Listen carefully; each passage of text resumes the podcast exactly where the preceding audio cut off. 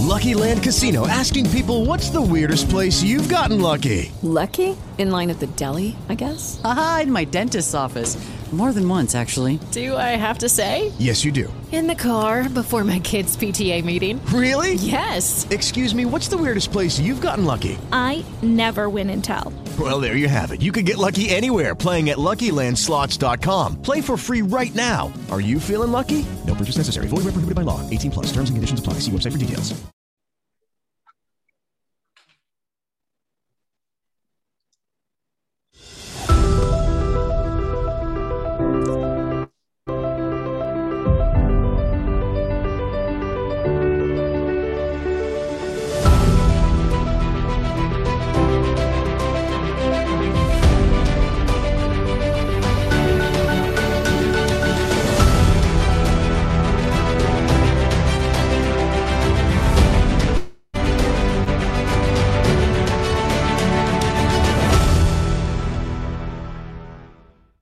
Well, good morning again, Next Movement Church, and may the blessings of the Lord be upon you this Sunday morning.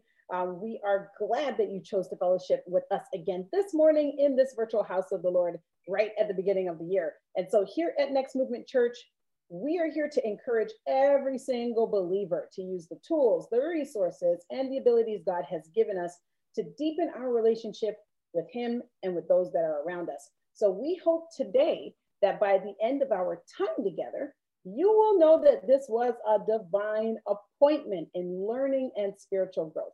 So, again, I'm your host, Georgia Harris, and we have the one and only Pastor Michael Harris with us this morning. Hey, everybody. Good morning. And so, we're so grateful for Pastor Mike. He taught a, um, a great lesson yes, last week on, on the temple and reminding us about. Um, about what the temple really is and what God, what Jesus' requirements are for those those temple dwellers or, or those temples let's just say those temples those, those walking temples amen? And so we are gonna today we're looking forward to going further on today's journey with you.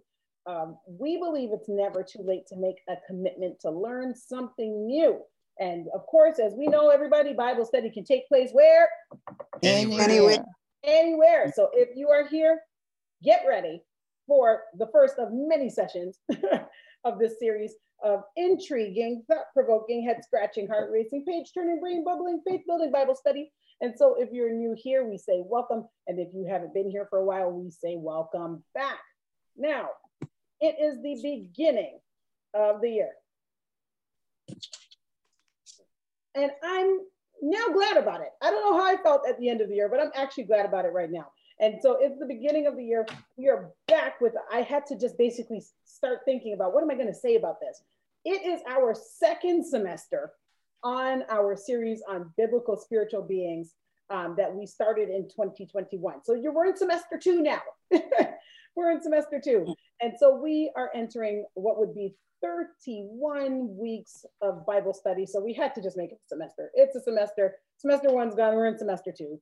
Um, and somehow we just still couldn't get enough of this topic. I had had enough calls, emails, question marks, aww, for the last few weeks. And so we're finally ready to get back in it and get back to it. So as promised, I'm back at it again, as Asia would say, at Krispy Kreme. And with that being said, let's crack those knuckles, flex those brains, and as always, stay focused on what's helped keep us on track, which is our commitment to stacking up our understanding of this topic, all the things we know, all the things we've read, all the conferences we've been to, all the prophets and preachers on Facebook, all the everything that you have understood about this topic, and we are stacking it up against a ancient Hebrew biblical foundation. So if you're up to the task, glad you're here, and let's continue to press forward. As a reminder to all participating today, this is not designed to make you the expert. Again, no PhD in the peculiar law over here. There is no doctorate in the divine being issued at the end of this term. There are no certificates in the cringy. We don't have any of them. No diplomas in the deranged if you're worried about that. But what we will walk away with are more questions than answers. But the questions that you have will be worth seeking out over the course of your life. And pray God give you a, a revelation so that you can share that with us. Now, if you are, if you were here for any part of the series and you know that there that you have learned a lot, but there's so much more to get, just give me a big amen and we'll move forward. Amen. Amen. All right. So before we get started, I just want to check in and see if there are any burning questions from last term or something that you're you're hanging on to that makes you say, "Hey, I can't wait to see if we figure this out this week." Um, just how are you feeling now that we're starting a new a new session? Anxious. It's, great. it's great. I hear great. I hear anxious. oh my god. Eager. Oh, say Mhm. again. Eager. Eager. Eager. eager. I like eager too. I like eager. I like all of that because you know what it felt like. Um, and I have to I have to blame Shannon for this. So not even blame, but credit. So I, I was having a conversation with Shannon um the week before the last week. So on week 29. And I said, you know what? I think I have to stop here because Advent's coming. I need to move forward. And she said, but you can't. You can't leave us with this type of ending. I said, well, what do you mean? She goes, well, you can't just just just leave us in the dust here, just bleeding. Like we, we're there's no resolve, but we need something. And I said, okay, well, what type of ending should we give it? And she said, give it a Marvel ending. And I said, okay, I got that, which was at least resolve something, but leave the leave the opening for where we're going next. And that's exactly what I endeavored to do. We did it last time. We're, we're back. And so now I hope that you're ready to take in some, get caught up on the old information, but start to take in new information without getting overwhelmed because there's still a lot to cover. Amen. So here we are, Shannon. We're done with the Marvel ending, and now we're going to start the, the Eternals today. Um, so as I said earlier, we're currently in the series, in our series, week 31, Biblical Spiritual Beings, AKA semester two. If you need a refresher on last semester's course, no fear. Video replays have arrived. And so if you missed us last year, or will miss us in the future for whatever reason, you can review all of our messages on the website.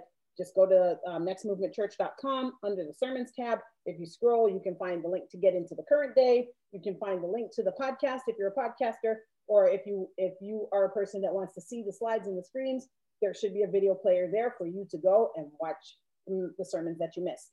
Now, this week we are, as the screen is saying, we are continuing on our unit on the rebel insurgents, as we call them, otherwise known as the Satan and demons. And many of you are probably saying, I didn't read about any the Satan and demons this whole series on the biblical history of evil, but we did.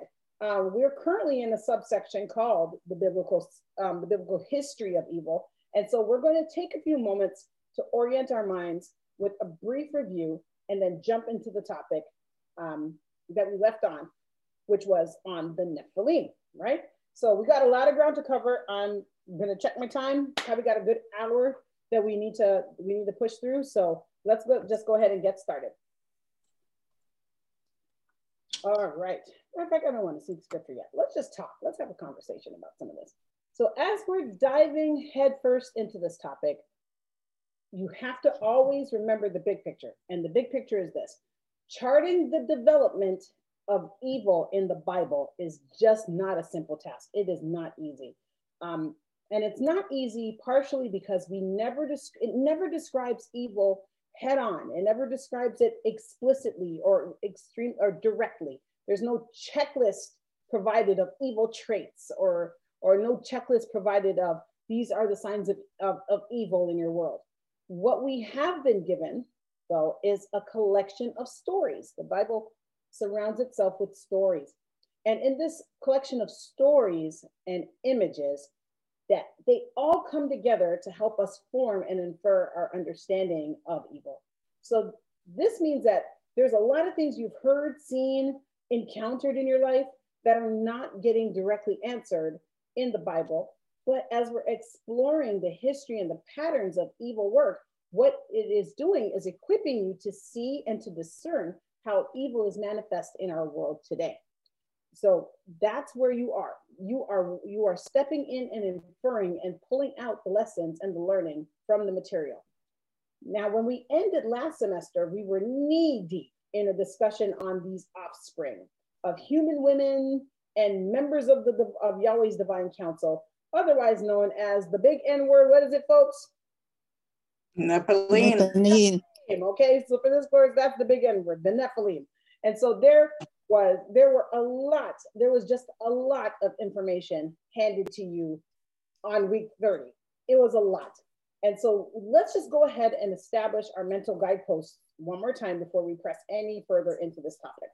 So let's start by zeroing in on the scripture that validated the existence of the Nephilim, which was Genesis uh, chapter six, and we're verses three to four. And of course, I'll bring them up on the screen. And so here we are. And it reads Then the Lord said, My spirit will not contend with humans forever. They are mortal, and their days will be 120 years. Now, just as a just as a keynote here, there are two schools of thought or more, but two main schools of thought on this on this line of scripture. My spirit will not contend with humans forever, as in I'm not going to keep them alive eternally. They have limits. I made expiration dates on them. Once they once they ate of, of the fruit in the garden, there was a guarantee that they will die. So I cannot continue with them. They are mortal. And then it says their days will be 120 years. Now, the chapter previous to this, we are starting to see, oh, and even before that, all through Genesis, uh, maybe three through six, you start you see the evil and the iniquity that is growing in the people that are walking on the land. And so, two schools of thought on this half of the of the scripture are that a humans will never live past 120 years on the earth, and or, and I have to say and or, um, it was a 120 day, um, 220 year countdown to the flood. So I've, I've heard both played out and I've heard, and they're both reasonable. So I'm leaving that with you. Now, verse four reads, the Nephilim were on the earth in those days. All right, so we're back to the Nephilim, right? So the Nephilim were on the earth in those days and also afterward, which is important. So I mean, so this is this is the lines of scripture that are the bookends to the flood story. So this is the first bookend going into the flood story. And then there's another bookend that happens after the flood story with relation to this. So here's the first bookend. The Nephilim were on the earth in those days and also afterward. And when the sons of God, when the sons of God went to the daughters of humans and had children by them. So they were the heroes of old, men of renown. So here we go. Let's pick it apart. If you have the sons of God, who are those? Who are they? What is the what, what is their function? Who are them? The divine council. Yes, the divine council. Remember? So it's like we have God, you know, sits on the throne, and then we have this divine council that that has leadership and with God. And then we have, of course, our messengers, i.e., angels and prophets that carry the messages back and forth. And then, not to mention all the cherubim that are like I call them the guard dogs, but they are the animals of the animals of the heavenlies, so to speak, the the, the hybrid mashup animals, and of course the seraphim that have the wings. Remember, as we as we said before, that are flying, covering their faces, covering their heads, holy, holy, holy, Lord God Almighty, singing to one another in the temple. So we are saying, speaking of this council, this advisory council, as I'll call them, um, that God leads, chairs, but is also um, of authority in some respects.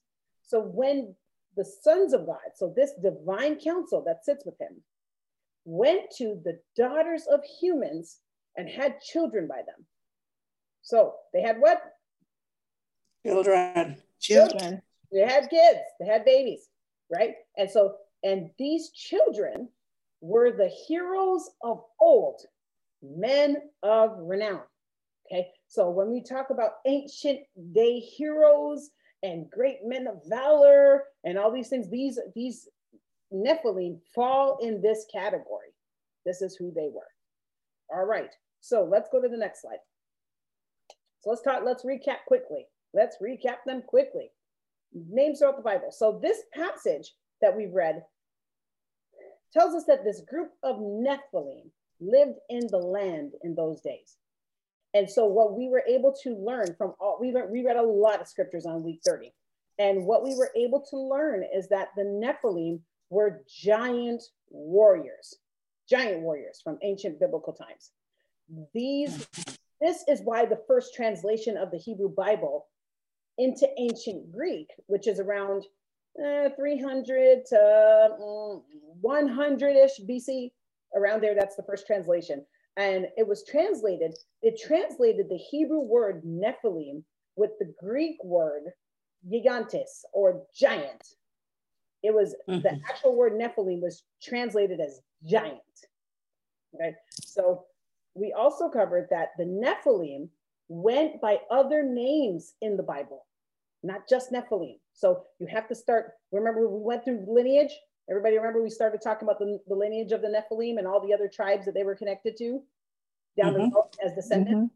So the descendants of the Nephilim are, are very important for us to track because these traits then would also be with these groups.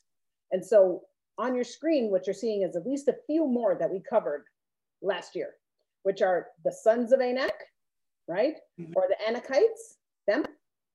And so we have the sons of Anak, Anak, which are the descendants of Anak. They came from the Nephilim. And of course, that bleeds over into, like I said, the tribe of the Anakites, which are mentioned in Deuteronomy 2 and also in Deuteronomy 9. So if, you're, if those are scriptures you need to go back to, here they are. I'm leaving most of them on the screen for you. So Deuteronomy 2 and also in Deuteronomy 9. This relationship, this descending relationship, also expands to other names. So if you read in your word and you see that this is also expanded to the Rephaites or the Rephaites, as they as they say it. So anytime that you see Rephaim, they are a part mm-hmm. of that. If I'm even pronouncing it correctly, because there's a there's a couple syllables in there that mess me up. But the Rephaim, they are also, you might as well just interchange that with Nephilim because they are they are of the same descendant group. Mm-hmm. The other group is the Emites. Is the Emites. So you're so I had someone ask me once, well, why do they have so many different names if it's the same group? Well, if you think about it, we don't all call groups of people the exact same thing. We don't. Um, you know, the group a group of people may call themselves one thing, but it's not the same thing that they're they're called in another country or another another culture. They have different names for the groups of people that they're referring to. So it's it's really not that uncommon. So if you see the Nephilim, the Rephaim, sons of Anak, the Anakites, or the Emites, we are likely talking about the same groups, groups of descendants. We're talking about the same group of giant descendants. Giant descendants. Amen. All right, how are we feeling there? Is that clear? Yep, I agree with you, Lisa, and the termites. well, they probably felt like termites uh, they probably they probably probably they probably experienced them as termites because they they were they were strong. They were heroes of renown, right? Men of renown. So, any questions on that? Are we good? Yeah. Good there. Thumbs up if we're good. Mm-hmm. Thumbs up. We're clear. We're clear. We're clear. Okay, good. So let's move forward with Joshua. Let me take you to the book of Joshua, and I'm going to just read two two lines. Joshua 11 verses 21 to 22.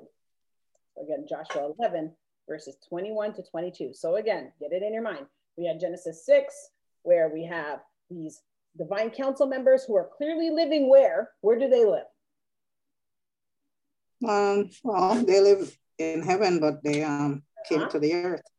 Clearly, they must have come to the earth because human women live where? On the earth. On the earth. So, and we no longer are interacting in Eden, mm-hmm. right? Because Eden is locked. Remember, Eden is no access at this point in the scriptures. We have lost access. We were uh, from the time when Adam and Eve were kicked out the garden and the eastward expansion started, no more Eden access.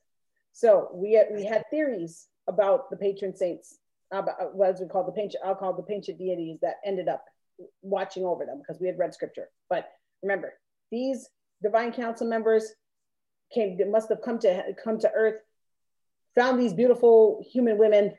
They have children, and here we are with this with the with the Nephilim, these giants and heroes and men of renown, and they eventually multiply in ways, and they too become tribes and groups. Rephaim, Emites, Anakites, all of the, all of these names, sons of Anak, right? And so here we are in Joshua. We're going to read some things to show you how far their their lineage had spread. And it reads, at that time, Joshua went and destroyed the Anakites. So they're related to the what? The Nephilim. The Nephilim. Okay, so Joshua, Joshua fought the battle of Jericho. That guy, um, he destroyed the Anakites from the hill country. So there were some that lived in the hill country, right? And so from the hill country, so from Hebron, Debir, and Anab, and from all the hill country of Judah, and from all the hill country of Israel, right? Joshua totally destroyed them and their towns. So from this region of the map, which includes the cities of Toronto, Mississauga, Brampton, da da da, these are these Anakites were pushed, were, were destroyed. Hebron, Debir, Anab, hill country of Judah, all the hill country of Israel. They were destroyed. 22. No Anakites were left in Israel's in Israelite territory. Okay? So they did not live where? Once Joshua destroyed them in the hill country, None were no, none were where? in Israel, in um, no Israelite. Um, they weren't left in any of the country, Gaza and those places. Well, they were no longer in the place where the Israelites lived. Mhm. So they didn't live among the Israelite people. See, no Anakites were left in Israelite territory. So anywhere that was given to the Israelites, that they see that they had this territory, there were no Nephilim there. There are no giants there. But read this. Mm. It says only in, it's, they still live somewhere though. They lived in Gaza, they lived in Gath and Ashdod. Did any survive? That so they still lived in those territories. So Joshua comes, he defeats them like he's supposed to, because remember, Joshua's responsibility was what? Bring down the wall of Jericho. Right, right, right, right, right, right, right, right. Lisa wants some Lisa. I'm, I'm paying attention to you in the chat. Um, Yeah. and it says no Anakites were left in Israelite territory. So Joshua comes in. So remember, we have Moses and Joshua, right? Joshua Mhm. takes over. Moses goes to die. We take over the territory and the land, and they move into Canaan, land of milk and honey, and all the rest of the stuff. But then eventually, of mm-hmm. course, there's still work to do because they need to take the territory from the folks that are there. And then, so as they went through their expansion, they had to destroy the Anakites that were in the land. Because remember, these are these are still the giants and the men of renown that were also offspring of divine people. So there's a lot to be said about that conversation because remember, we had challenges before where God had to wipe them off the earth, come with Noah. So Joshua had to do his due diligence. Now, they, after they were removed from Israelite territory, they were living still in Gaza, Gath, and Ashdod. Still had them there. All right. So, of course, which then brings us to the most famous biblical giant, which is who? Goliath. Goliath, right? And so, as the Bible reads in 1 Samuel 17 and 4, see, we're from, we know that they're there in the Bible. I just don't know why we never talk about them. They're there. We know this. So, with, so it says a champion named Goliath, who was from where? Gath. Yeah. Okay. Well, let's go back to Joshua. Where did where did the giants survive? Gaza, Gath, Yes. Ashdod. Yes, Gaza, As- Gath, Ashdod, right? So we know that this is true. We know that, that this is a real biblical giant and he comes from a place where giants lived. So it says, a champion named Goliath, who was from Gath, came out of the Philistine camp. His height was six cubits and a span. Yikes. So we know this passage is from the story of David and Goliath. So here we read that Goliath was from Gath, and that's where the remaining Anakites lived. So based on what's written here, did we did we establish how tall Goliath was? No. Any guesses? I know Lisa. I know you had some guesses as well too. But we're uh, but what we said was that this man was just about ten feet tall. Ten, six cubits in a span. All you fast iPhone people, all you fast Android folks, or well, slightly fast Android folks. Can I you could thing there? Can I just um, say something there? go for it. Um, well, so the, the Philistines um, brought out uh, Goliath, right? Mhm. Now, if there are so many of those giant in Gath, they were not so smart because they should have brought out more of those to come and fight the battle, but they weren't so smart. Well, maybe Brought we don't know, right? There may be some, there may be one, there may be two, there may be 17. I have no idea how many there were, but if but if he was nearly nearly 10 feet tall, I mean we're talking about eight-ish, nine-ish feet. Mhm. We're talking eight, nine feet. There was no remember it was a single warrior to fight to fight Goliath. Who would be so brave to fight a man this big? Yeah. they they had the win every time. They had Right. win every time. But there we go, right? They, they must have been terrified when they saw him drop to a stone. the stone hit him and he's out. Ooh, we we're in trouble. Who are these people? So mm. what type of sorcery is this? right? But yeah, nearly 10 feet tall. But we also, but so think of this. So we know that they survived in these places. Don't know what their what their demographic constitution constitutional makeup was, but here's where where they were. Um, we also did discuss though, not only is this story being told in the Bible. Yep. There you go, Lisa. She's like about 11.35 feet, quite a bit taller than Shaq. yep, these are tall folks. Like I said, nearly- nearly 10 feet ish.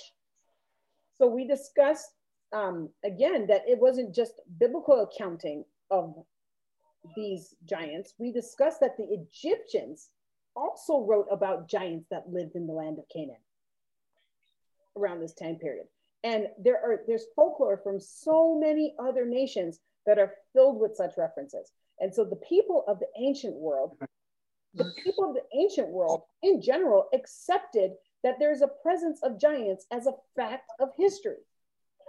All ancient people have stories of giant people that are walking the earth.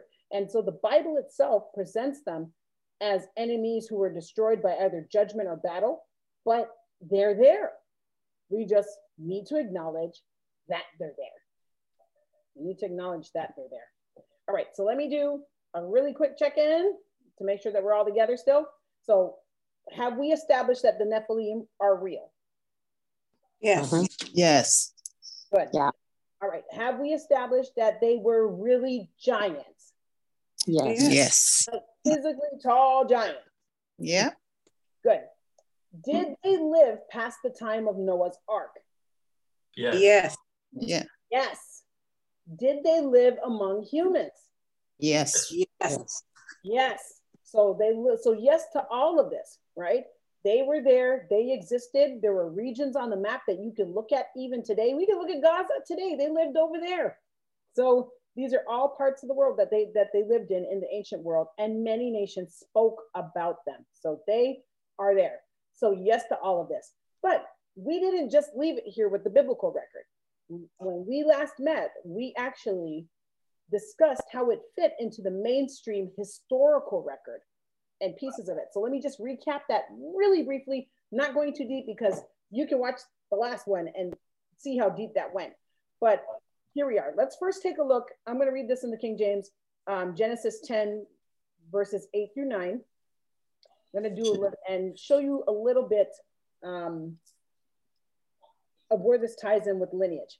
So let me remember, we're piecing a part of the historical, mainstream historical record, like history books that you would read at school with these stories. So Genesis 10, verses 8 and 9, verses 8 to 10, 8 to 10. and it reads Cush. Okay, now well, I'm going to talk about whose whose son that was, but Cush was the father of what's this guy? Nimrod. Nimrod. Yeah. Nimrod, who became a mighty warrior on the earth. Hurts. Okay, Cush had Nimrod, and Nimrod was this mighty warrior on the earth. And he was a mighty hunter before the Lord. And that is why it is said, like Nimrod, a mighty hunter before the Lord. So is this someone that's being celebrated for their greatness? Yes. Yeah. Yeah, they're probably pretty superhero-y amazing, is what we're getting out of that. Verse 10. The first centers, though, of his kingdom. So the places where he had his first cities were Babylon, Uruk, Akkad, Calneh, and Shinar. Where were his where was his kingdom? Babylon, Babylon. Uruk, Akkad, And come on. Neh, Then. right? All right, follow me. So we went through the last the last time we met, we went through a very important connection, which is Uruk, because in the in the mainstream record of history, there is a place called Erech. And Erech is the Hebrew spelling of Uruk. So there are, so if we see Erech or Uruk in mainstream history or biblical history, it's the same place. This in the mainstream history is the city of the Sumerian king, which we saw parallels between in the epic of, anybody remember the, the word? There we go. I see it up there. The king? What what king, what mainstream history king did we speak of? That A Gilgamesh. Gilgamesh, exactly. So this is, and so we went through the parallels between the epic of Gilgamesh and with this story of Nimrod. And there are many differences, but many, very many similarities with the types of characters that the Sumerians spoke of, um, the, the time period, the people that, the person that he was and what was involved. And so I'm going to, here's a refresher. Remember this? Anybody? Yeah. Yeah. Yeah, yeah. So like I said, Erech is the was is Uruk, and what you're seeing here is a statue that was made in his honor, in Gilgamesh's honor, and it's on display here at the Louvre in Paris. So you can see people walking along the side. They're in the museum. This is a real thing. this is a real thing. Okay. So um, they're at the Louvre in Paris. And this is what this is is a depiction of Gilgamesh from the late Assyrian period, which is 8th century BC. And he's depicted with this lion that he holds almost like a baby because he tames everything. He's a mighty hunter. So he this lion and he has a snake in his hand, in his other hand. Like he he, he has control over everything he basically touches, as you can see, this mighty hunter. Um, so you got this lion and snake in his hands, and he's a hunter, but he's also a hunter giant. They see him as a hunter giant. Okay, so, but if you look up the historical records, he is a verifiable king. We, they teach about Gilgamesh in history classes, in schools, universities, and everywhere around the world. He's considered the world's first superhero, so to speak, real life superhero. So we see Gilgamesh. Now, this was only one of many historical references that we're using to verify this existence of king, um, uh, as Nimrod as king in both the biblical and the mainstream historical record. But one thing I wanted to point out in this picture, so we're talking about Gilgamesh, and oftentimes when you search this, let's say this image on Google, you'll just get this piece of the slab um, with him and the snake and the and the lion in his hand which looks like a baby. So think about how big they see him. If they if this lion and how massive are lions is like a little, is like a little kitten in his arm. Mhm. Could be a young lion though. Could be. I don't know how young though when you read the stories. but but what, what's even more interesting for me is this winged bull beside him. You see this, this slab, this image that's beside him? What does that look like to you? Um, like a sphinx. Well, I don't know if it looks. Mm. Like Um, that type of image. it has. Pardon. I said that that sort of image. Uh, uh, it looks more like a, a, a seraphim or a, uh, one of those. So remember, and so remember, the Sumerians weren't Egyptians. They were them. And but this winged bull, when we looked at images of the tabernacle and the temple, this winged bull image looks a lot like like a cherubim to us. What we've depicted over time as cherubim, huh? So there's an understanding of them and these things being existent in the ancient world. And in the and Hmm. the reason why this is here is because actually there's a Sumerian story that of course talks about the, the the poems that were written about Gilgamesh that they call this the bull of heaven. Oh. Hmm. that he goes to defeat and so that this and this happens and blah blah blah blah blah. But this is what they call the bull of heaven. So shy not away from the similarities and stories across across across groups and cultures because what that says is that there is a common understanding that there's an existence here how we have interpreted it depends on how we've connected to it and who we believe is the truth in it. Amen. So, but yes, to show that the stories that were written at this time by people who were not of Hebraic descent, they also saw these things existing giants, winged bulls, all this stuff was a part of their existence, of their thinking. All right. Any questions on that so far? Like any anything that that's going, oh, wow, I didn't, any thoughts? Mm.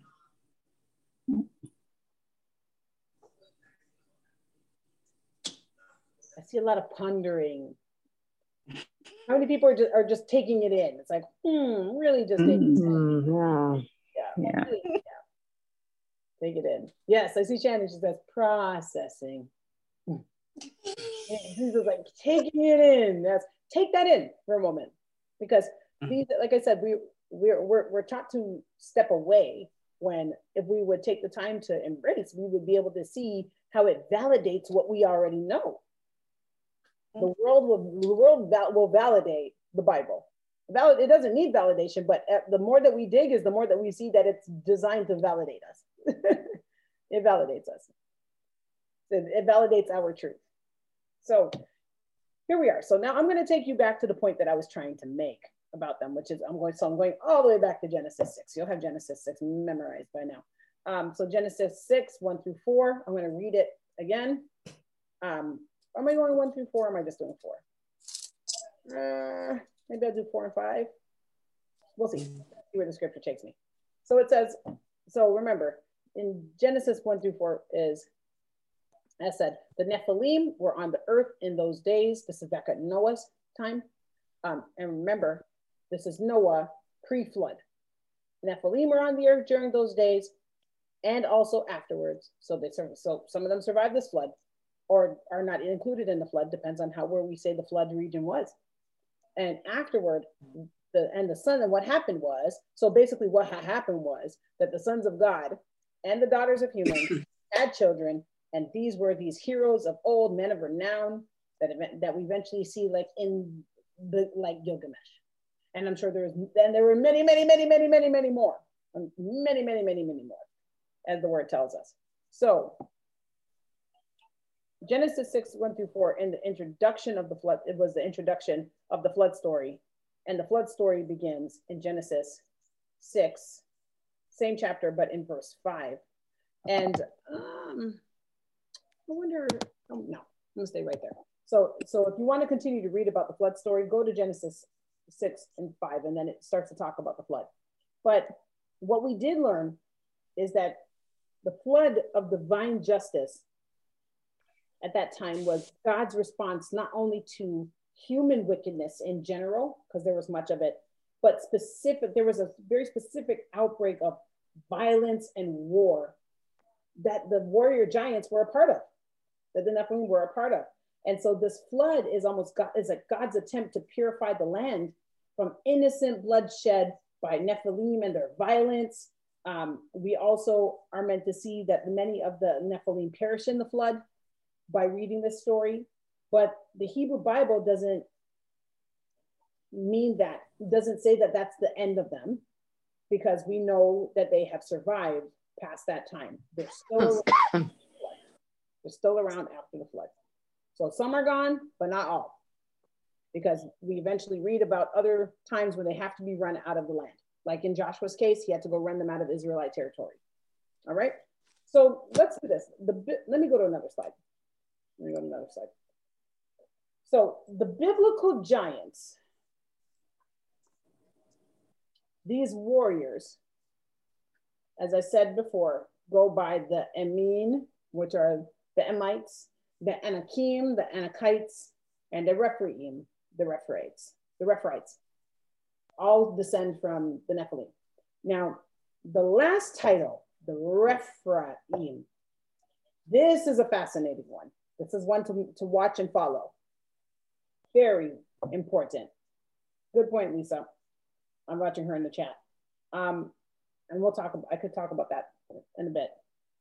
So that the last title, the Rephaim, because when it's used in the Bible, it's often referring to the spirits of dead warrior kings.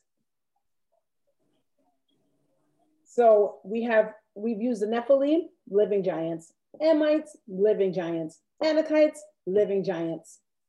But usually when the term Rephaim gets used, it's used to describe the spirits of dead warrior kings. And this becomes very important to where we're going with our, our semester and why we're covering all of this to begin with. So it becomes really fascinating because there's a whole, it bridges into another discussion in the New Testament, which is what you're looking at right now. This is Second Peter 2, verses 4 and 5. I think I might have a couple scriptures I need to go over to tie this in correctly. But Second Peter 2, verses 4 to 5. And as I'm reading it here, it says, For God did not spare angels when they sinned, but sent them to hell, putting them in chains of darkness to be held for judgment. And if he did not spare the ancient world, look at that, verse 5. If he did not spare the ancient world when he brought the flood on its ungodly people and protected Noah, a preacher of righteousness, and seven others. And then it goes on to talk about further what is God going to do with us now, kind of thing. But look at this again. It said, if God did not spare angels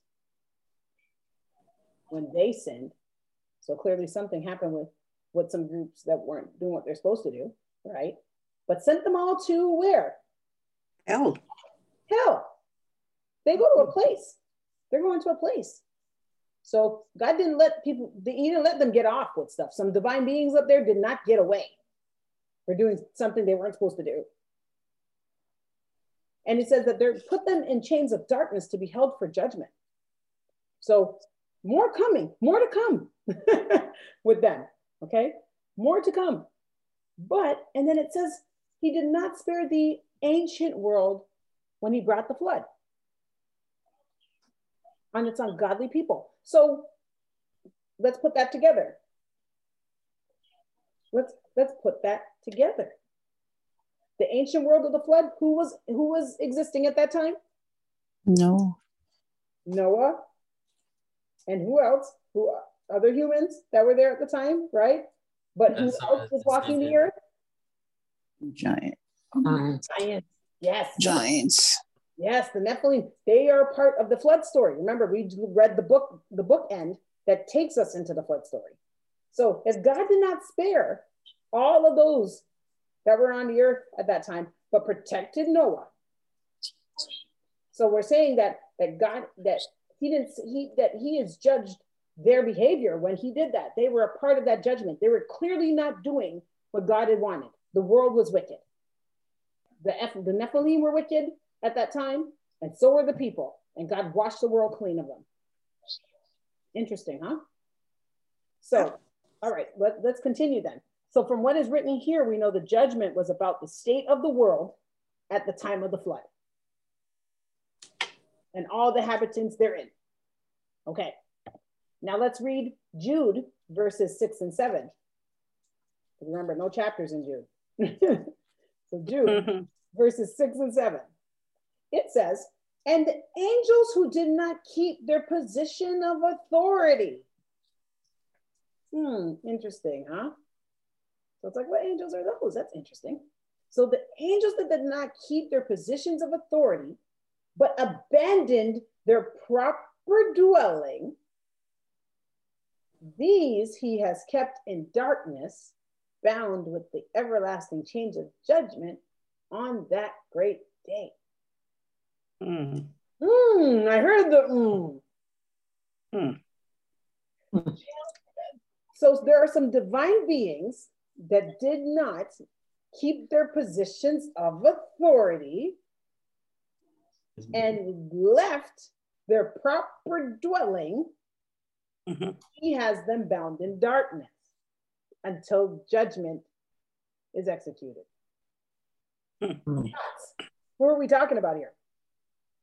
I think these are the um these are the uh, I'm not sure, but I think these are the ones that were kicked out of heaven with Lucifer. Hmm, it could be. But based on what not, we're reading today, what did we learn? Who left their positions to go somewhere else? Nephilims. Well, because those are the result of the leaving proper dwelling. Mm-hmm. They're the result of it. So the sons of God can't, well, oh, I can't even oh keep going. Say it out. Say it again. The divine council. Yeah, yeah. Right? So we so clearly no sin's gone unpunished, right? So remember, we said, now here's a, here's something to consider. If the divine council is supposed to be where? Heaven. Heaven. With God. And we heard, we, mm. we read, we didn't hear, we read that they had left their post and let and went down into the earth and had children with women. I Right. consider that being abandoning your proper dwelling. Just saying. Yeah. I'd say so. and and it says, These he has kept in darkness, bound with everlasting chains for judgment on that great day. Isn't this Oh. similar to what we read back here in the verse in verse five in Second Peter? If he did not spare the ancient world, well, let me go back one, verse four. For if God did not spare angels when they sinned, but sent them to hell, putting them in chains of darkness. So there's a, this there's this sense of divine beings that are being judged. Mhm. So we know at least that. I won't put any other terms around that yet. But we have some divine beings that are going to, that sinned and are now in judgment in hell. And then we know that there were people and giants walking the earth. They were ungodly. God didn't spare them either. Uh-huh. And then we know, and just to reinforce the fact that the divine that there were divine beings that didn't do what they're supposed to do, we read in a different scripture in the book of Jude, right? That this divine beings left their proper dwelling, left their homes, went somewhere they weren't supposed to be. And because of it, which clearly was sin because it's disobedience, they are now they're being judged for the great day on the great day. Interesting. So everybody got judged, is getting judged in this picture. Verse seven. In a similar way, and we had lots of discussion on this, but in a similar way, Sodom and Gomorrah and the surrounding towns gave themselves up to sexual immorality and perversion. They serve as an example of those who suffer the punishment of eternal fire. Mm. So see how they tied that story again of Sodom and Gomorrah back into all of these judgments. And they use it as an example. It says they serve as an example of those who suffer the punishment of eternal fire. So question, how did, how were the people of Sodom and Gomorrah judged? What happened? How, how did what, how did God judge them? What did he do?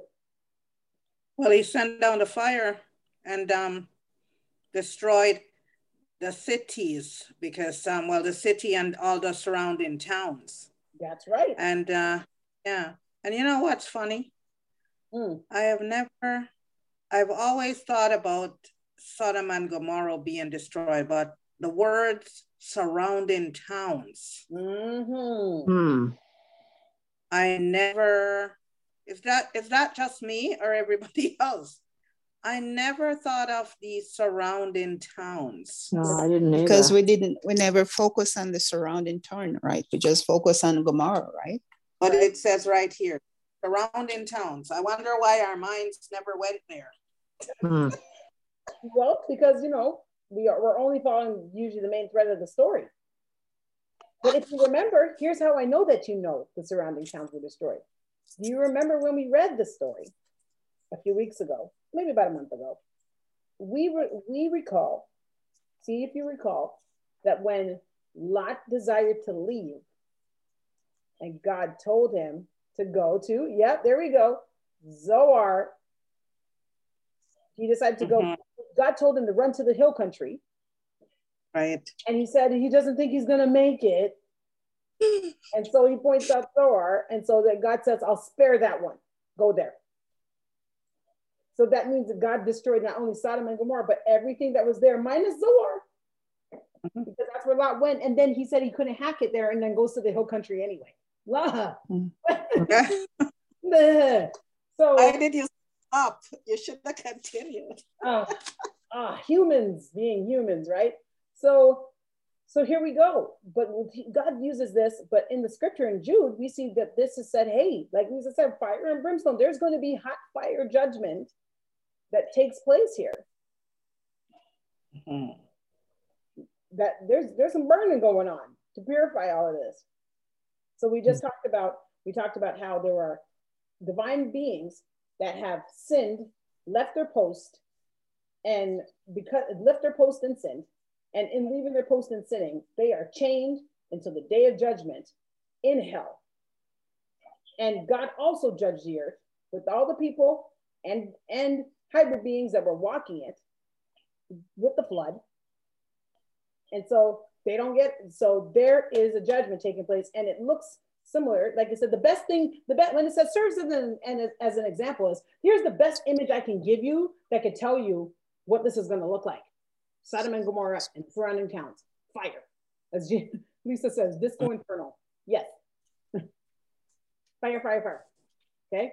So think of this. So that's what he's saying is that there's judgment. So that means are they in good standing with God or not good standing with God if God is burning up and judging? No, No, they're not not good in- standard.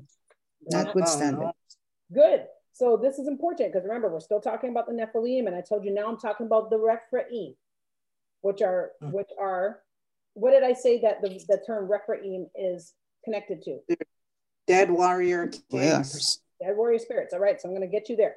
Now, Peter and Jude here, like we read the book, we read Peter and we read Jude, and they're reflecting on when they what they brought in was pieces of Genesis six into their conversation, into these early books of Genesis that talk about Sodom and Gomorrah, that talk about that are talking about what happened with the Rephaim in the depictions, and and they're merging its ideas with these depictions of the Rephaim as spirits of the dead.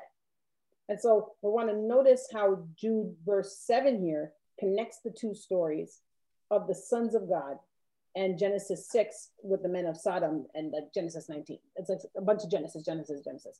Now, why does all of this matter? I'm going to tell you why. These giant warrior kings played a key role, and at least I know that you were leaning into this like six messages ago, but um, they do play a key role in the final human and spiritual rebellion narrative. But I'm going to talk about um, I'm just going to talk about right now. Uh, and in a few weeks from now, talk about where you're going. But Genesis 1 through 11, which is the founding of Babylon. Let's talk about this final human and spiritual narrative in Genesis 1 through 11. So this is the founding of Babylon itself. So as a as a heads up, hold on, intermission here, really quick intermission. This is the end of the recap. Right here's where I left you in the recap last week. I mean, last month or more. okay, so that's the end of the recap. I know that this was a lot of material, but before I go on about the human and spiritual rebellion in, in Genesis, um, in, in other parts of Genesis, I want to stop and ask you, ask, or do you have any questions or gaps in your understanding right now before we go forward and peel off the next layer of this proverbial onion? Because it's an onion. Mm, no. It's a lot. Yeah. This is, and this, yeah, this is like the second week we're talking about it, but I wanted to make sure that I refreshed you because if you don't get this part, the next part will just continue to be confusing. So anything there that makes you go, oh my God, what up? Ah, I hear you, Lisa. She goes, hard to keep the tribes of the giants straight. Don't worry. The more that you, the more that you um, rehearse them, is you will notice what will happen is because because we're talking about it and we and we pulled them out in the lesson. When you start to read your scriptures and you see those names, they'll actually mean something to you now. Because you know, there's a lot of times when you're reading your Bible and we just, you know, Amalekites, Amalekites, and the kites, kites, kites, ites, ites, ites, ims, ims, ims, right? But now when you see Rephaim, you're going to remember them.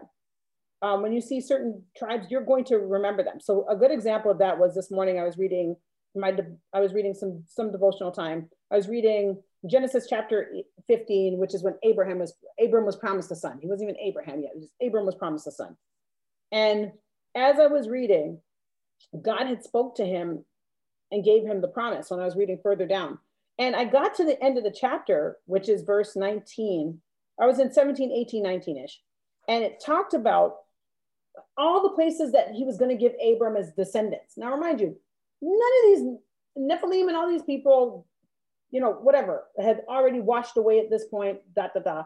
But I was reading and it said that I'm going to give you to, to your descendants all the land from the river of Egypt as far as the Euphrates, the Kenites, the Kezites, and the Kedemites, and the Hittites, and the Perizzites, and the Rephaim, and the Amorites, and the Canaanites, and the Girgashites, and the Jebusites. God was saying, I'm going to give you the land that all these people occupy. But it gave me a pause when I was reading it. So I said, oh, so the land where the giants lived and some more giants lived and these other groups, it starts to it starts to make sense when you're reading in the Old Testament what the characteristics of those groups of people might be that they're going to fight, defend, argue with, um, overtake. It, it will just start to give you more context.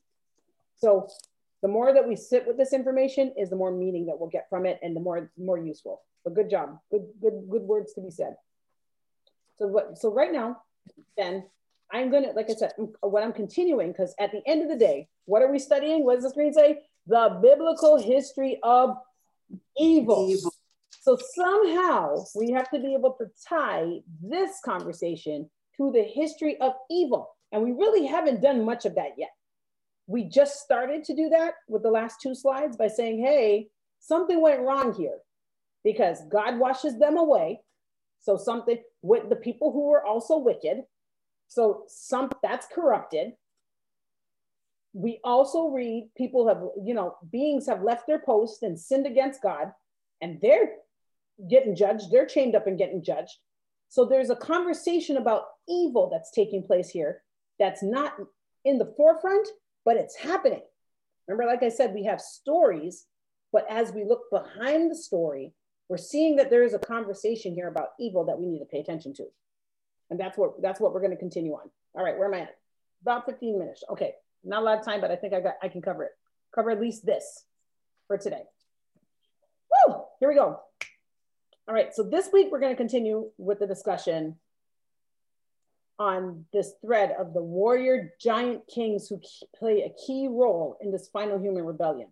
So we're going back to Genesis 10, and we're going to read 6 through 10. I'm going to give you some, and by doing that, what I'm going to do is, like I promised, I'm going to go back and show you here's the sons. I told you Cush. Let's talk about Cush and how that's is connected to the conversation and gets us where we got to go. So Genesis 10, 6 through 10.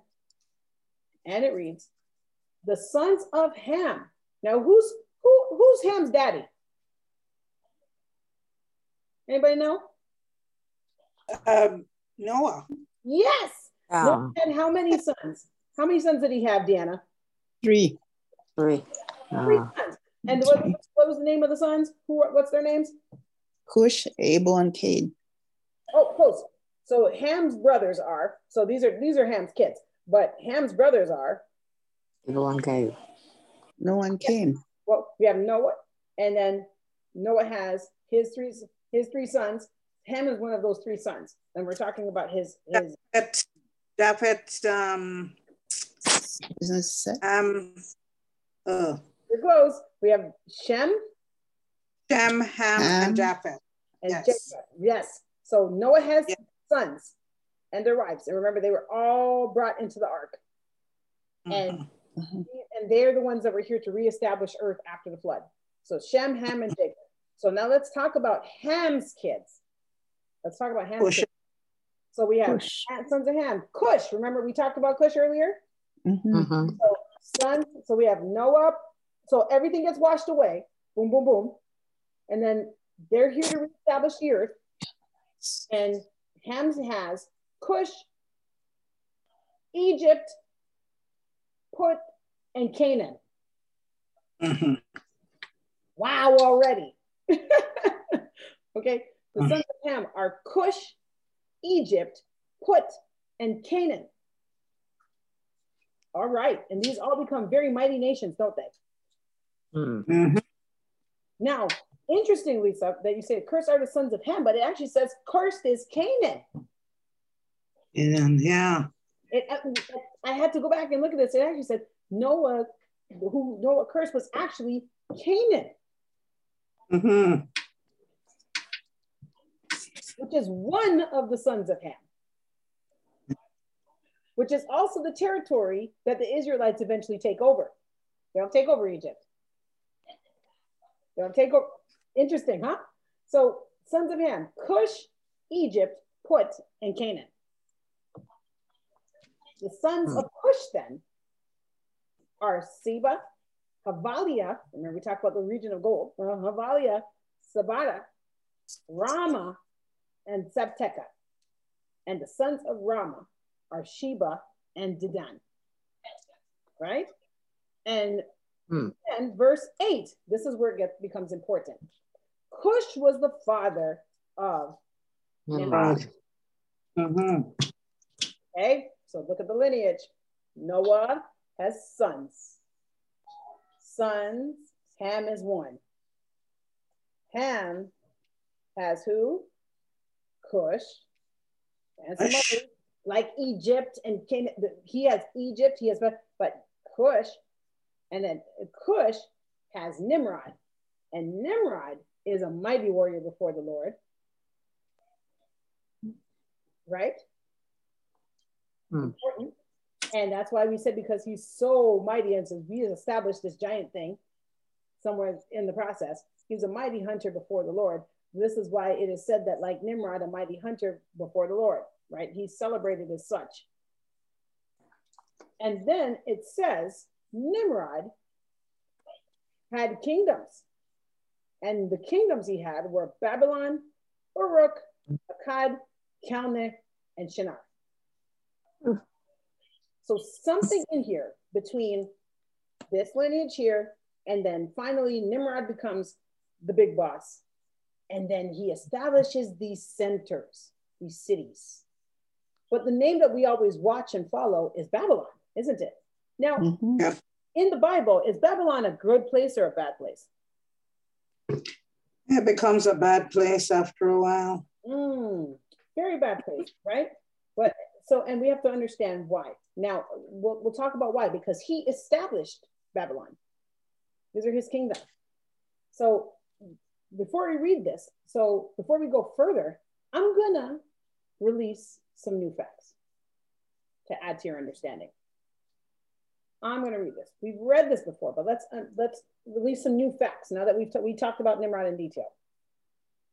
Nimrod, I said, is the grandson of Ham, which is Noah's son, and he is called mighty warrior or mightiest, and in Hebrew that word is gibor. So you see, gibor, it is mightiest. What you may not know is that this is also the same word to describe the offsprings of the sons of God and human women in Genesis 6. Mm. So Nephilim are actually in Genesis 6 and 4, that the word actually used here is, is actually Gibor. Uh, is this the same Gibor in um, Prince of Peace? Mm-hmm. Okay mighty, warrior, mighty, strong. Mm-hmm. Yeah. Mm. All right. Okay, and Lisa, I know that's not on the list because they because the story is for me the story is turning to discuss Nimrod specifically. So it mentions okay, so yeah, this kid, this kid, this kid, this kid, but now let's talk about Nimrod, this kid. Because we have a lot to talk because no because he's a he's a turning point in the story. But so but again we don't know how nimrod got here do we? And he had said that he's a mighty one he's a gibor this is these are the questions that we will chase for the rest of our lives like this one lisa mentioned that it says cush is the father of nimrod but it also says but it says why does it say seba Seba, Havalia, Sabata, um, Raamah, and, Sab- and, and Sabteka as the sons of Cush. But then it says Cush is the father of Nimrod. Well, we don't, there's, there's a lot of conversation about that because it could be that the story is just pulling him out to talk about him specifically and or he may have come about a different way. Mm. But what we do, maybe it's from a, a different mother, a different everything. I don't know. And but what we do know is that his is that he's attached to this this this conversation around Gibor. The way that we identify the Nephilim in chapter six. I know it gets good. This is so much to unpull. You're going to have a good week of learning of pulling apart. But see what we're what we're seeing here is that this is beginning to display to us how the rebel Elim, the rebel divine council, are behind this creation of this giant race and the founding of the Babylonian Empire. So they're also behind Babylon in some way because they're con- we're connecting that through Nimrod. The same terms are used for them all the way through. So we're connecting it through Nimrod now. So I'm going to go back. I'm going to show you a complementary story. I'm going to show you another story on um, on the founding of Babylon that connects to this. Boy, I tell you, we might have to split this into next week. Um, Genesis 11. That We're going to Genesis 11, uh, one through four. Do I have that around? I can add it. Let's go to Genesis 11 really quickly. Um, this is Isaiah. Let me, let me do this. Let's go to,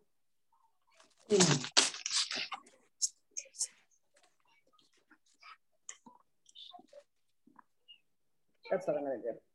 Let's go to, like I said, Genesis 11, 1 through 4. I'll do the NIV. I'm gonna bring that up. Do that. And it reads, Now the whole world had one language and common speech. And as people moved eastward, they found a plain in Shinar and settled there. And they said to each other, Come, let's make bricks and bake them thoroughly. And they used brick instead of stone and tar for mortar. And then they said, Come, let us build ourselves a city with a tower that reaches to the heavens, so that we may make a name for ourselves. Otherwise, we be scattered. So let me go back again so you can follow the screen for those who are following. It says, now the whole world had one language and common speech. And as people moved eastward, they found a plain in Shinar and settled there. And they said to each other, so somewhere along the line, they said, We're not doing what God said no more. We're going to make bricks and bake them thoroughly. And they use bricks instead of stone, tar for mortar. So they make a new technology called a brick. And then they said, Come, let's build ourselves a city with a tower that reaches where? Heavens. Heaven. Heavens, right? To all the way up. And so that we may make a name for ourselves. Otherwise, we will be scattered over the face of the whole earth. So we have two things going on. We have two stories that talk about Babylon here, back to back. We see what happened with the people as a whole that were traveling eastward and said, We're not going to continue to travel. We have this new technology called the brick, and we're going to build ourselves a city. And we're going to stay here because we're and we're going to build this tower, and it's going to be so tall and it's going to touch the heavens. We want we're going to touch the heavens again. So when it says make a make a name for ourselves, so basically they're gonna call heaven something that they named. That's right. A Exactly. little that. arrogance. Isn't it though? Oh yeah, we got Yeah. this new technology, but you know, every time we get new technology as humans, we think that we've done everything, that we're everything. So they get new technology, they built and they start building, and they said we're gonna make a name for ourselves from this technology, and we're gonna make mm-hmm. it's, it's gonna be so amazing, it's gonna take us all the way to heaven. Wow. Hmm. And while this is going on, they also have a leader. Yeah. Who is who? What's his name? Was Nimrod. Nimrod. Oh, yeah. Nimrod. See, I bet you never connected those two things together. Mm-mm. So they also have a leader who is Nimrod. And Nimrod is a mighty man of valor. And he's not only a valor, he's a mighty hunter. And he is such a big guy and he's a giant superhero thing. Because he is probably the offspring of some mixing stuff. So now we see that again, we call this the, the joint rebellion because we have influence from divine beings alongside with these people doing something all on their own and excluding God. One more time. Uh-huh. So go back. God said, I'm not going to contend with people and keep my spirit in them forever. You guys have these kids on the earth that aren't supposed to be here, that will probably live forever. And this place is corrupt. I'm washing it away. We're done with it. He washes it away. Noah and his family are spared, and they and they have kids, but not all. Not all of the Nephilim had left the earth, correct? Right. So somewhere along the way, Noah's hand, his son Ham, has Cush, and Cush has Nimrod. Nimrod becomes something that's worthy of, of praise, but somewhere between him and the people and all the influence here, they decide that they're going to make this Babylon, and Babylon is going to be in going to be this this this space that doesn't need God. Mhm. Babylon doesn't need God. We can do it all ourselves with our own technology, and every we have everything we need. We're fine. And we're gonna make our name for ourselves out of this. Hmm, message. So Or Genesis. before a fall. Oh yeah. Oh, there it is, Deanna. Pride comes before a fall. And it was a big one. It was a massive tumble. Got too big for the britches. Yes, they did. If 10 foot or not. yeah. Greedy. Now, question in here says, they said, otherwise we will be scattered over the face of the whole earth. So I'm thinking that um, it wasn't as important to be scattered over the whole earth and just to make the priority to go up to heaven, Oh, so or they knew they would be in trouble or something. Well, here's the context. The instruction God gave them prior to this, if you get to read the chapters before this, God told them to start, continue the eastward expand, like scatter and go fill the earth. Because remember, the whole job was for them to Mhm. replenish the earth post flood. And they that they didn't want to break up. Okay. they started they started moving east and they said hey you know what uh, we don't want to break up what's going to become of us if we all break up we want to stay together so here's what we're going to do not travel build up we're going to stay here and build our own stuff we're not doing it Mm-hmm. we're not doing it so And I guess Nimrod takes the lead on this one, right? Although he's a although he's a mighty warrior in in um before God, he looks like he turns his back on God right here. When that happens, he takes the lead. Mm, we can at least infer it because we said we said that who established Babylon? He did. Right. So we can at least infer the connection, right? And so we put this all together now. So Genesis 11 gave us this context around Babylon's origins. I'm going to start wrapping up because I know we're close. Um, that and what we see here from this conversation is that this was really some just some real. This was more than just some really cool human SpaceX engineering project. We just want to make a name. Virgin flying around the moon. We're going to go, you know, discover the great beyond. This is what we're told here is that its temple tower was built. This tower, this temple tower is built in order to reach the heavens. So, in other words, this temple tower of Babylon is portrayed as a human made attempt to recreate Eden, to recreate the original Temple Mountain where heaven and earth overlapped. So we're getting up there by ourselves. We don't need God to connect us with them anymore. And this Is and- it- go ahead, Ruby. I was going to ask, is this, this one when God got hungry and, and, and decided for each one to speak different language? This is where the different languages come in? Yeah, Mm-hmm. this is that story. That's because that's what happens next, right? So they they they it's interesting because they're at a place where humans and they want to get back to the place where those humans and spiritual beings interact freely. They want to build their own version of that. And so they use this Babylon. And so throughout the Bible, what we see is that we use Babylon as an image of joint human and spiritual rebellion. And it happens in other places in the Bible. It's not, this is not the only place where we read about this rebellion. Um, and if you remember back in semester one, we discussed the book of Isaiah, but let me show you these two scriptures that help to reinforce what we're talking about right now. Very short. So Isaiah 14, verses three to four. Yeah, this is a lot of work. I'm, I'm just glad that you're you're journeying with me on it. This is a lot. Um, Isaiah 14, 3 to 4. I'm going to read them in the NASB for because I it'll get the point across faster for you. It says, and it will be, and it will be in the day when the Lord gives, this is Isaiah speaking. Remember, so we're way past this now. We're in the prophets now. And it will be in the day when the Lord gives you rest from your pain and your turmoil. He's, he's prophesying to the children of Israel and harsh service in which you have been enslaved. So they're already in some kind of bondage. We're way out there. This is a word from the Lord to the people. He says that you will take up this taunt against the king of Babylon. So clearly they're fighting against Babylon again, somewhere down the road. And it says, You're going to take up this taunt, Israel, against Babylon, and say, How the oppressor has ceased, and how his fury has ceased. Mm-hmm.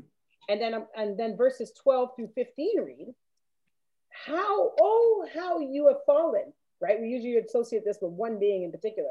But it says, How you have fallen from heaven, O star of the morning, son of the Mhm. sun, right? You have been Mhm. cut down to the earth, you who have weakened the nations. Verse Mm. 13. But you said in your heart, I will ascend to heaven, and I will raise my throne above the stars of God, and I will sit on the mount of the assembly in the Mm. recesses of the north. And it says, I will ascend above the heights of the clouds, and I will make myself like the Most High. Whoa. 15. Nevertheless, you will be Not sent to where? Sheol, i.e., hell, i.e., the underworld, to the recesses of the pit. All right, I'm gonna I'm gonna fast track to the end of this conversation. As we had read in semester, we read the scripture in semester one, didn't we? Mhm. And we had talked about the fact that there was the Babylonian king that was in power at this time. It was not Nimrod, not none of that stuff, another guy. But we understood that this person was embodying the spirit of another being or was following the being puppeted, let's say, by another being who had a bigger motivation. Right? And so this legacy, but what we're reading today is that this legacy of Babylon, the, this Babylonian empire still remains in scripture. So let me tie it up. In this poem, Isaiah depicts the king of Babylon as a human rebel who's following the same career path as the spiritual rebel behind the origins of Babylon. Mm-hmm. So remember that we said Babylon was founded by Nimrod, a Nephilim right. warrior giant, right? But then he, but then built up an anti-Eden in Genesis 11, right? They're trying to build this tower, this anti-Eden. And Isaiah compares that motivation of this king to that of Babylon, which wanted to ascend up to God, up to the heavens. So Babylon is more than just a human enterprise. It is like an icon of human and spiritual rebellion when we talk about Babylon. Mm-hmm. So as we're nearing our time together, as, as we're closing, let's pull it all together now and do some summary work. Number one, multiple spiritual and human rebellions. The, the one, all the multiple human and spiritual rebellions we read about, they're all connected in some way in one way, shape, or form, one thread. In Genesis, and here's how, here's the ones that we've covered to this point. In Genesis 3 and in Genesis 4, all, chapter 3 and chapter 4, the original, there's an original spiritual rebel who forms, who's formed, and, and he's a former exalted throne guardian. Let's call him that. That's her. We talked about how beautiful he was, didn't we?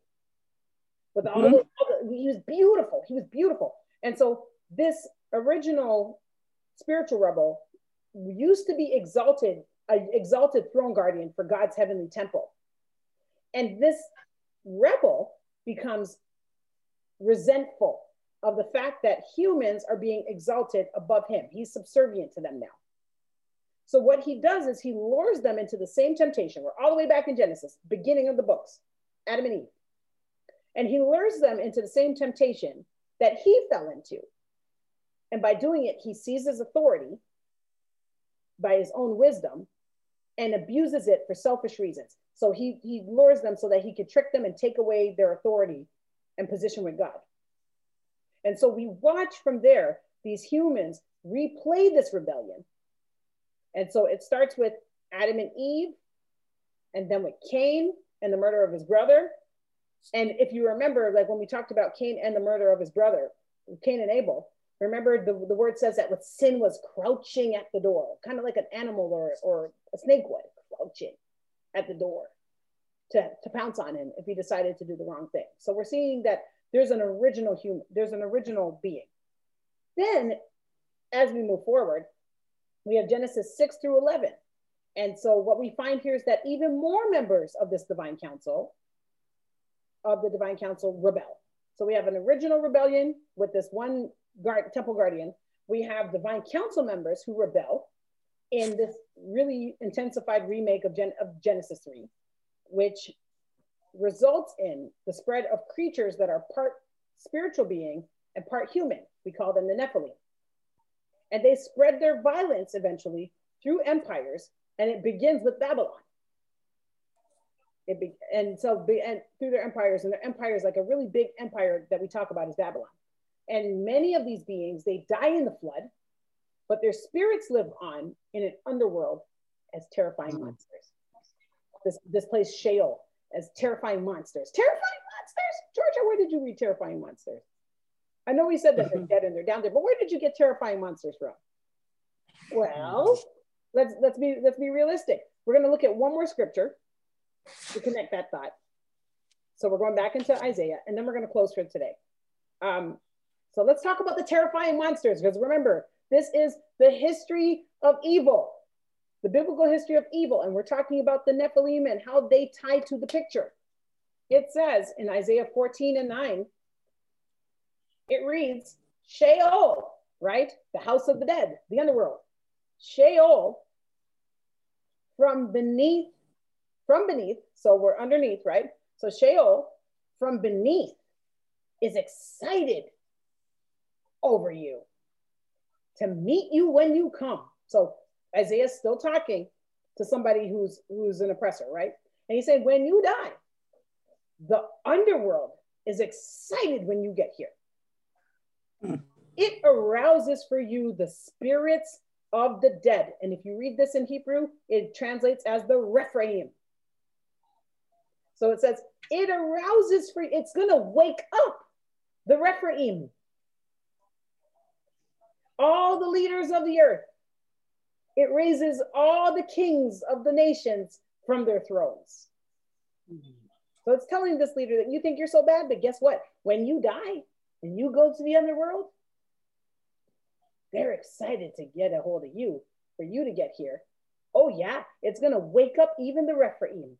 You said that's Isaiah. Isaiah chapter 14, verse 9. 14, verse 9. And then does that go up into verse 15 where it says, Nevertheless, you'll be thrust down to Sheol? Yep. Okay. All the way to 15, you can read. But I keep it there for this conversation. I kept it here. So, like you said, so clearly the scripture says that they are there, aren't they? Mm-hmm. mm-hmm. Okay, so the Rephaim are, like I said to you, referred to, I said at the beginning of this section, the Rephaim are dead spirits in the place of the dead. Woo! Jeez. They're dead spirits in the place of the dead. How tall did we say they were when they walked the earth? Nine, 11 nine, eight, eight. 10 feet, 11 feet, Nine or, feet. Or 11 feet. If that's not a monster, I don't know what is. Mm-hmm. Dead spirits of 10, 12 foot beings waiting to, to take you on in the grave. Ah! Uh. Think about that. That's just logic. so if we leave Rephaim untranslated, this kind of reveals that there might be a role for dead giants in the underworld, which distinguishes them from other dead beings that are there. So there's other dead beings there and them. So the Rephaim are said to rise up and greet the Babylonians when they sink down to Sheol in death. Ah, all right, wrap it up. So let's wrap it up because we could talk about this all day. So to wrap this up, and connect it to the broader topic of the history of biblical spiritual evil. Biblical history of spiritual evil. I'm going to give you a lead into what we're discussing next week. And you can, and if you're a note taker, take notes at this time. Um, write this down. For these are the categories that we're going to discuss in the evil storyline in the Hebrew Bible. I know, Shannon. She's like, it sounds like a thriller movie. Isn't this nuts? So um, here's here's what you need to know we have, we've officially established with all of the stuff that we've said today, if I had to boil it all down, we have established that there is at least an arch rebel.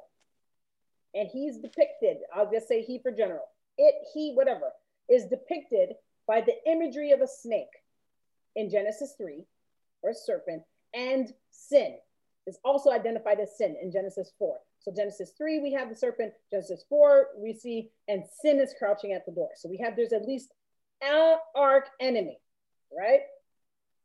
Number two, there are at least some type of lower level spiritual rebels, and they can deceive humans into exalting their empires to divine status. Okay, so there's some motivators in the crowd, catalysts in the crowd, and we also see that there are some deceased spirits of the Nephilim who are enduring this shadowy existence in the underworld somewhere. That would be the Rephaim. Yes, that's the Rephaim. They're down there. And they're down there. okay, so next week we will discuss how these categories of spiritual rebels are developed through the storyline of the Hebrew Bible. And after that, we can move into spiritual evil in the New Testament. Amen. Sound good? Sounds good. I know that this was so much information, and you're going to have to go back through your notes and through the message. But I feel like we needed to spend a little extra time to establish this thought so that we could take off running again next week. So if you have more questions, let's let's chat about them in the after hours. But for now, let's give you some reflection time. Amen.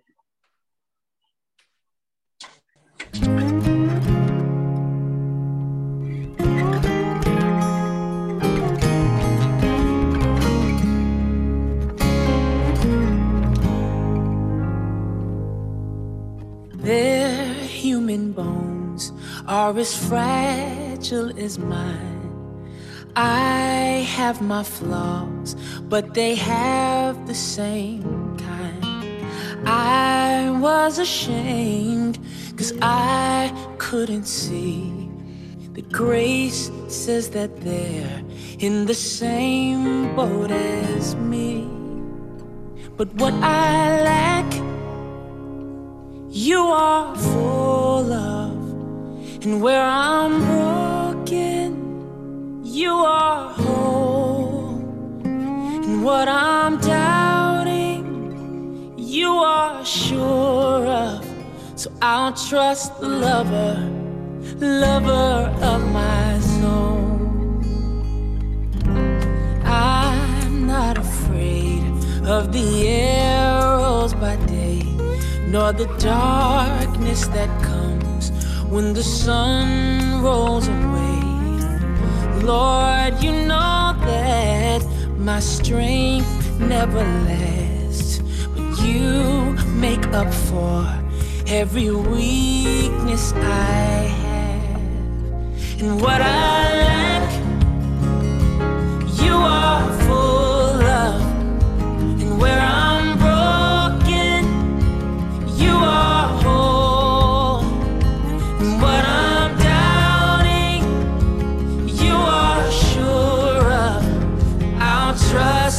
lover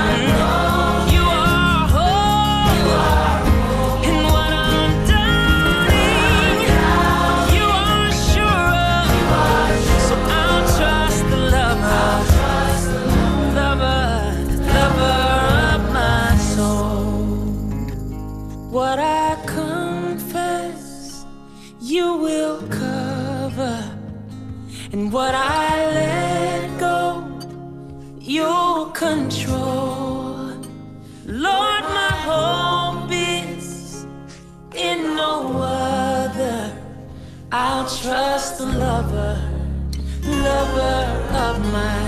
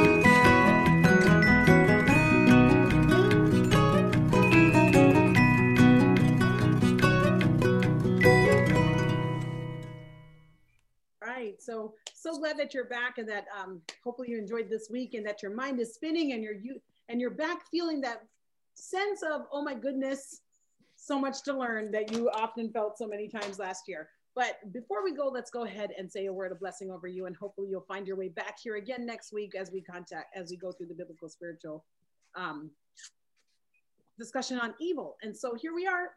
Let's let's bless you for this week for all the promises of God. Find their yes in Him, and that is why it is through Him that we utter our Amen to God for His glory. And the church say, Amen. Amen. Amen. Amen. Well, thank you so much Amen. again for joining us here at Next Movement Church.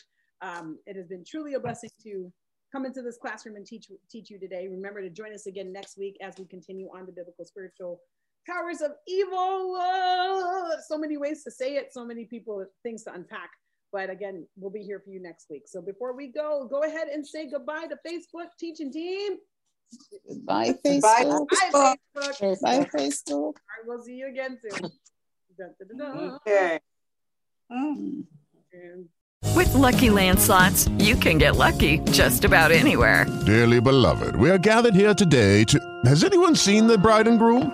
Sorry, sorry, we're here. We were getting lucky in the limo and we lost track of time. No, Lucky Land Casino, with cash prizes that add up quicker than a guest registry. In that case, I pronounce you lucky. Play for free at LuckyLandSlots.com. Daily bonuses are waiting. No purchase necessary. Void where prohibited by law. 18 plus. Terms and conditions apply. See website for details.